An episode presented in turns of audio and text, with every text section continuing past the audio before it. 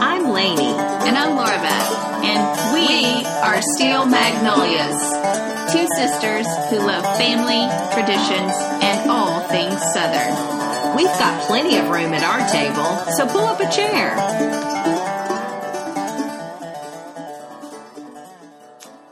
Hey, lady. Hi, Laura Beth. Boy, this is probably going to be my best birthday ever. Oh, It is. It is. We have a special guest with us today. Miss Fannie Flagg is with us, and I want to um, just even mention the almost the divine certainty of this because we were asked this summer. There was a magazine article that was interviewing us, and they said, if you could interview anybody, who would it be? And we threw out two names, Dolly Parton and Fannie Flagg. And so to have you with us today, Fannie, is just such a treat. So welcome to the Steel Magnolias podcast. Well, thank you and happy birthday, 21 years old. Yeah. It, you're telling the truth, right? yes, It's I your am. birthday. Well, I've been waiting so long to get on with you gals. I just couldn't wait. I, I'm in. I'm stuck in California, and I said, "Well, if I can just talk to my Southern girls, I'll be happy." So- Oh, well, thank so, you. happy birthday! Don't you have a, something special? I could not have Fannie Flagg and a birthday celebration without a beautiful plate of fried green tomato. Yay! Happy birthday, Laura Beth. Thank you. I'll What's your dewy wish? I already got my wish, so Thank that was you. just bonus right there. Thank you. Well, let me introduce you formally um, to our listeners, just in case. Surely they know you, but just in case they haven't gotten a chance to to hear your works, I'll just um, formally introduce you. Fannie's career started in the fifth grade when she wrote, directed, and starred in her first play titled "The Whoopee Girls." At age 19, she was already writing and producing television specials in her hometown of Birmingham, Alabama. At age 20, she went to New York and immediately began writing and acting on candid camera. She made over 75 appearances on The Tonight Show. She went on to distinguish herself as an actress and a writer in television films and in theater. She is the New York Times bestselling author of Daisy Fay and the Miracle Man, Fried Green Tomatoes at the Whistle Stop Cafe, Welcome to the World, Baby Girl, Standing in the Rainbow. I'm going on and on. A Redbird Christmas, Can't Wait to Get to Heaven. And this is a personal favorite of mine the All Girls Filling Station's last reunion. Um, so, Flagg script for Fried Green Tomatoes was nominated for an Academy Award and the Writers Guild of America Award and won the highly regarded Scripter Award for Best Screenplay of the Year. She also won the Harper Lee Prize for Fiction. Fannie loves all animals, especially human beings, and lives happily in California and Alabama. What a stretch of landscape you cover with your residences. so now, Lainey, how old am I?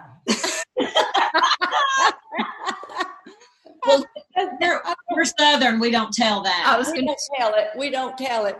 And you know, every time I hear that, I barely got out of high school. I am dyslexic. I can't spell. If you told me to diagram a sentence with a gun to my head, I couldn't do it. How I wrote all those books, I don't know. It's just a miracle. that is amazing. I was curious Yes. about that because I have read that about you. So, did Yeah. you have somebody encouraging you along the way, or how did you really navigate that piece of your writing? Well, you know, I, I would write something down. And, uh, when I first started, I would write something down and I'd memorize it. Yeah. And I'd do le- these little sketches, and then I would I would uh, write it out, but I would always memorize it. But then uh, later on, as you start writing books, you get editors, Yes. and they help you. As a matter of fact, the first book, the Daisy Fay book, started out as a short story. This is, I'll tell you this story. It's a true story. Uh, I came to Santa Barbara, California, and they had a Santa Barbara's Writers Conference, and I saw that Eudora Welty, the Miss, great Mississippi writer, was going to be there. Well, I just said, I've got to go just to see her. She was my idol. So I went, and I sat there in the auditorium, and the man came out and he said, Well, now the uh, competition this year will be uh, a short story, and we'll give you one word, and that word is childhood. And so I'm sitting in this room with these brilliant writers, and you know, they're English majors and all this stuff. And I'm going, Oh God, I'm so embarrassed. I don't know what to do. But I thought if I didn't write this story, they'd kick me out. So I thought, how can I do this without embarrassing myself? So I got a piece of like a little note child's notebook. So I wrote this story as a little sixth grade person would write it. So I said, if I had any misspelled words or bad grammar, they'd think, oh, she meant that on purpose you wow. know? So i did that little story called daisy fay and the miracle man and they said don't use your real name because we don't want to ha- play favorites. Just pick a name. So i said okay i'm going to be edna ferber. So i stayed there the whole week and at the end of the week eudora welty came out and she said the winner of the short story is edna ferber. Wow. And so I felt so happy, but I felt embarrassed because I thought, I cheated because they actually think that I'm that, that I can write, you know.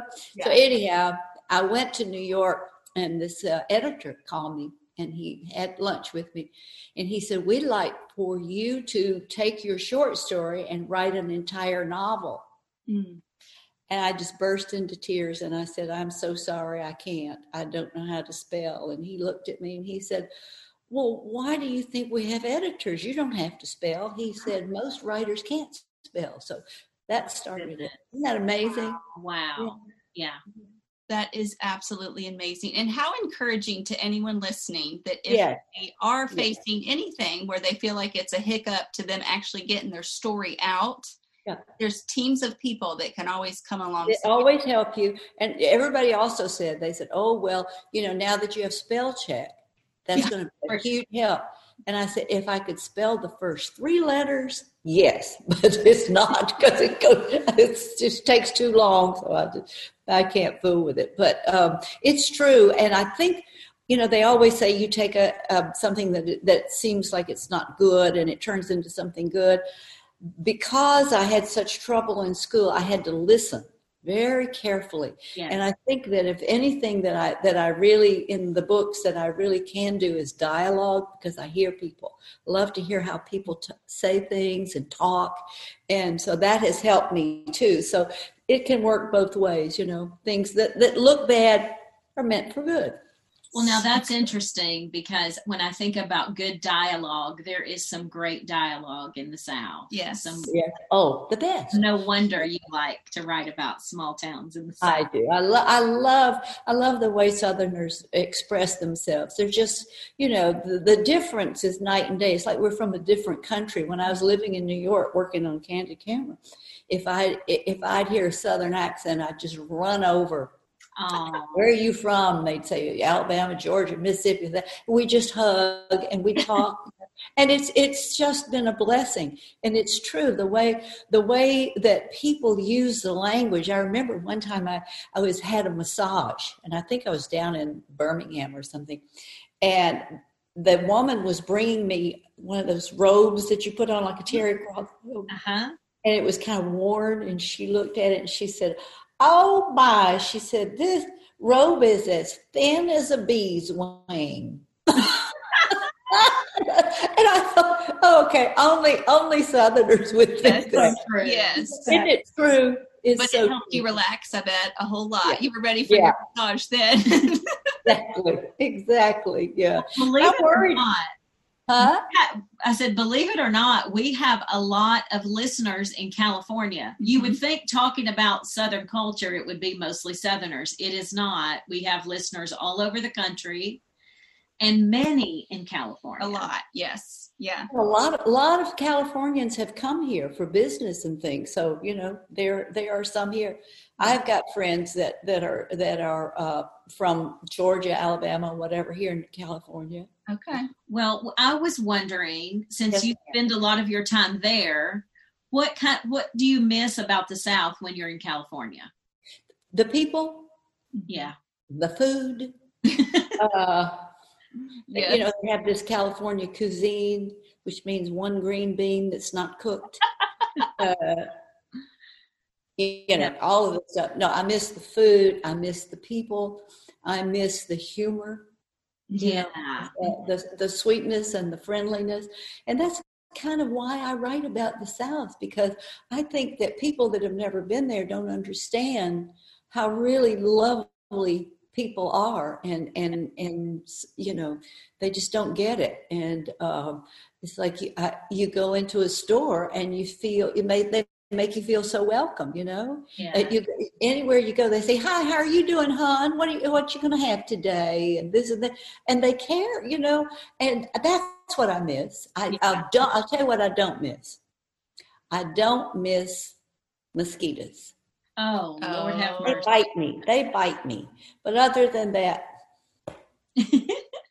well, I got uh, this this interview is a gift, but I also got a big gift from my husband this week who got me a screened in porch. So speaking of mosquitoes, that's how badly I've been wanting something. It's not big porch, but it's just enough for me to kick my feet up without oh. bit. There's nothing better than a screened in porch. Yeah. yeah. Oh, it's just lovely. Sit out at night. Oh, it's freezing in California at night. You can't. It when mm-hmm. the sun goes down, it's cold so you you know i miss those long that's a good one. I miss those southern evenings where you sit out on the porch and you hear the katydids and the this and the bird. Oh that's so lovely yeah. Yes yeah. yes. Well we want to make sure and the the real reason we got together is because we want to talk about your latest book. Oh that came, we just got it came this morning. I cannot Yay. wait the yeah. Wonder Boy of Whistle Stop, and this is a sequel to your bestseller, Fried Green Tomatoes. It's going to be available everywhere this week. October 27th is Tomorrow. the date. Yeah. Yes. so, um, Fannie, tell us about this sequel. My goodness, a long well, way to. Do you remember in the movie? Do you remember the little boy that that Ruth's son? He lost his arm. Yeah. And uh, this is sort of a, a revisitation is what happened to him where he what happened.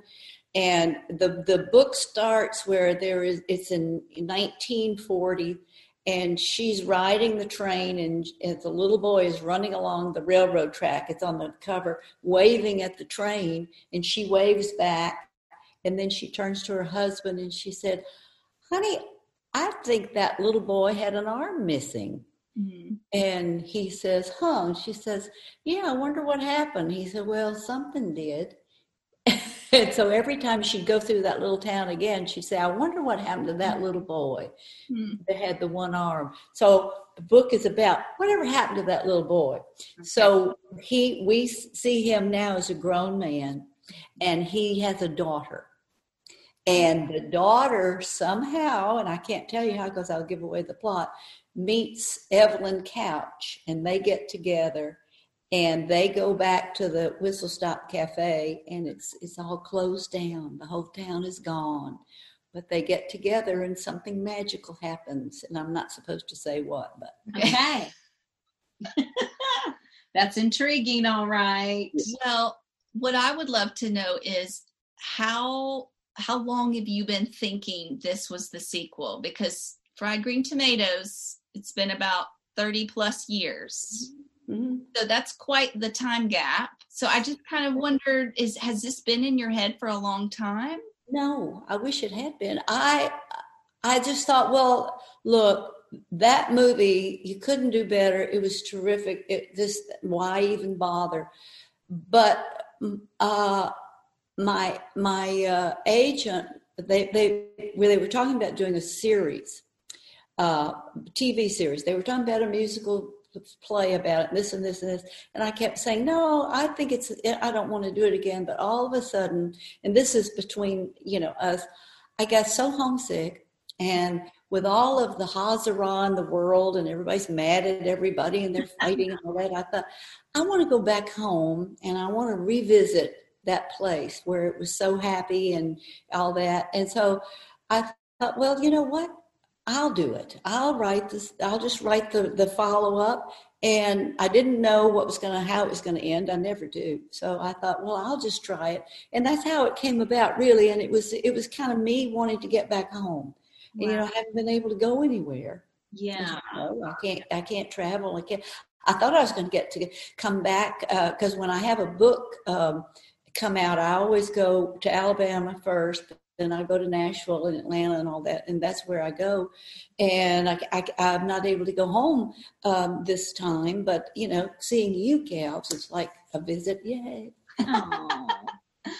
well, you love the theme, even I would say, of going home. It's yeah. in, it's in other books that you've written. Mm-hmm. So when you say going home, what does that mean to you? Like, what are you? What sort of sentiments is that bringing up? Oh, I think going back to a time where you felt safe and secure and it was a different time. I was raised in the late 40s and 50s and that was a wonderful time I'm, i wouldn't take anything for being the age i am because it, everybody seemed to get along and pull together and the country was more together and it was just a different time and i think when things get uh, in turmoil I, you always want to go back to that time where you were the happiest. And the, the original book was based on that because I had lost both my parents. I'm an only child, mm-hmm. and I lost both my parents. And I was in New York doing a show, and after the show was over, I came back home. And I think I don't know if you've ever been through this, but I was sort of wanting to to somehow get in touch with them, comfort myself. And I started driving around places that I used to live. And I drove out to the little cafe that my aunt owned and that the book was was uh, based on. And I was eating the foods I ate as a child. And I realized I was trying to get back that feeling of, of when I was, you know, younger.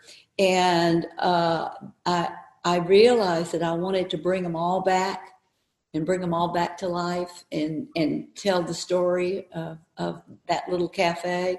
And so it, it is a way of, I think, wanting to comfort ourselves and, um, you know, and, and I do, people always say, you know, that writers never get over their childhood. Mm-hmm. And I think that that's, um, my, my childhood, of course, is the South, and I, I just uh, that's my that's what my home is is the, the South and the stories of the South.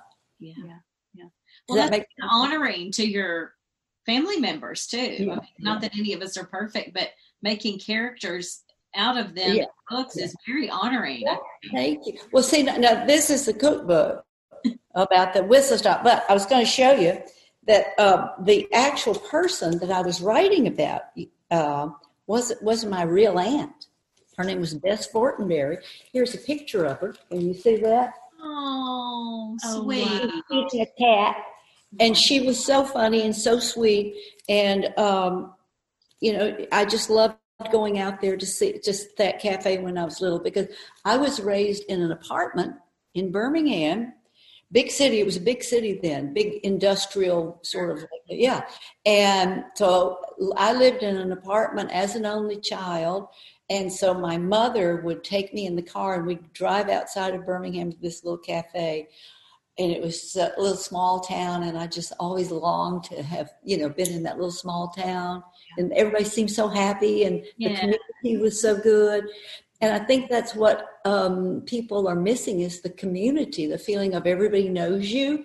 Yeah. And, you know, they know your family, they know, and you've got community. And your people. They know yeah. your people. They know who your people are. Yes. Sometimes that's not good. Uh, but you know, it's it's uh, wanting to be, to to belong, and and um, now they're finding out that people that have that kind of community are living longer. Mm-hmm. That's that's a fact, and so it's not only you know we miss it it's healthy. So we have to form new communities. And and my my i have no brothers and sisters as i've said but and my community of friends now so we can pick them. Yeah. That makes real good people. Yeah, well, you, you, you, got, see, you got a darling sisters. Yeah see y'all are lucky. Yeah. well um what we'll get just maybe one or two questions more in sure. yeah I would love to know what who are some of your favorite Southern authors? Well, my uh, m- my first one that I just loved was um, Eudora Welty, who I got, as you know, got to meet. I just loved her, and of course Harper Lee, Yeah. uh, Truman Capote, Tennessee Williams. Uh, you know, all. Did you get all- to meet all of them? no, I I met uh, um, I met Harper Lee. Okay. Uh, um, I met Eudora Welty. I did not meet Tennessee. I met Tennessee. I say I met. I saw Tennessee Williams in a room. I did not meet him, but I saw him. But that was wonderful. And I never met Truman Capote. But um, all of all of the the great Southern writers, you know, I just uh, because I re- I relate to what they're saying. You know, Sure. who are your favorites? Who do you like, Lainey? Oh gosh. Well, I mean Harper Lee's iconic. Mhm. Um, you know, for all of us, not even Southerners. Yeah. Um, yeah. Gosh, it's hard to even It's say. hard. They're all. Oh, and and and um, oh, my mind is going. Um, Flannery O'Connor. Yes. A good man is hard to find. If she was. there you go. There she goes. Oh, and and I, uh, I uh, here's a good story. when I there was a uh, when I was trying to make a living writing and I gave up everything else, I moved down to this little town in Alabama called Magnolia Springs, Alabama, and on that one street, Winston Groom lived down the street from me, and Mark Childress, who wrote Crazy in Alabama. So there Oh, were three writers in this Southern writers in this little town. That's awesome. That's hilarious. That sounds like a name from a Hallmark movie too. Yeah, I, and actually, uh, I wrote a book about that little town. It's called Redbird Christmas, and it was about that little town of Magnolia Springs. And it's the only town, I think, in America now that they have their mail uh, brought by boat. It was fascinating. oh Yeah. my goodness. Yeah, it's out. It's right outside of Fairhope. It's right outside of Mobile and Fairhope. Yes, charming, charming. We- I haven't been to Fairhope, but I that's, That's on, on- my list. That's on our list. good. It's it's you love it. It's really nice. Really Yeah. nice. Where do you come up with the titles for your books? Do you get help with that, or does that is that something that you usually speak into as well? They're always so creative. Well, thank you. Um, it's just accidents. Um, you know, people will say, well, why don't you call it that? Or why don't you do this? You know, uh, Standing in the Rainbow was a book that I wrote, and a friend of mine told me uh, about a story that she and her two children were driving down a highway, and she said the actual rainbow was right in front of her, and she stopped the car in the middle of the rainbow and got out, and they were standing in the rainbow. And the book was about growing up in the 50s. And so I thought, well, I'll name that Standing in the Rainbow. wow. And um, the fried green tomatoes at the Whistle Stop Cafe, of course, was from the old lady saying, Oh, I wish I'm at this nursing home, but I wish I was over at the, the cafe having a plate of fried green tomatoes.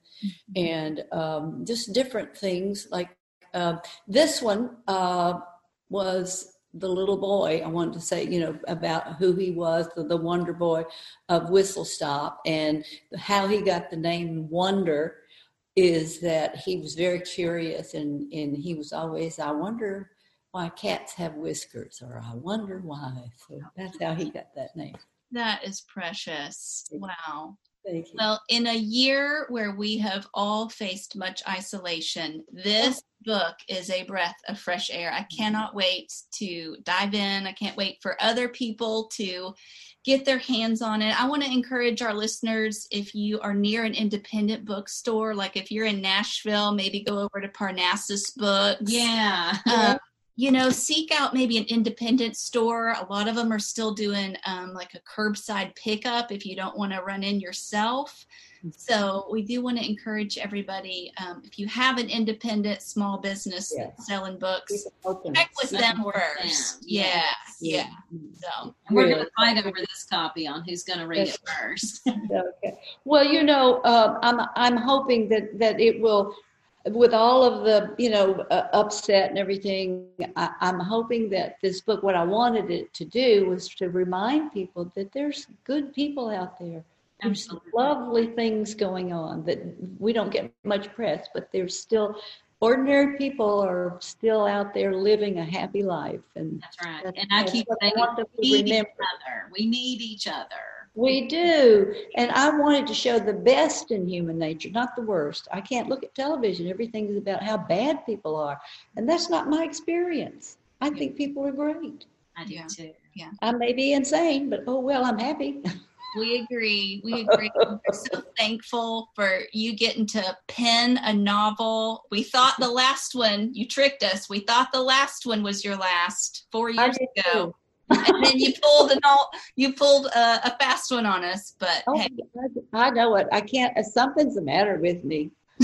Stop me before I hurt myself. well, it, it feels very full circle, a very full circle moment and Yeah. novel for you to come back to. So thank you, thank you. On behalf of all your fans, thank you for for putting Well, the sequel out there. I love I love my readers. They're the best in the whole world. They're the nicest people in the whole world. People say, "Do you like to get, go out on book tours?" I say, "I can't wait." Not, my my readers are so sweet and so nice, just like you gals. And happy birthday! And Thank what are you going to do for her tonight? Anything fun? Well, she tonight she's just having a meal with her husband. Okay. Watch the baby.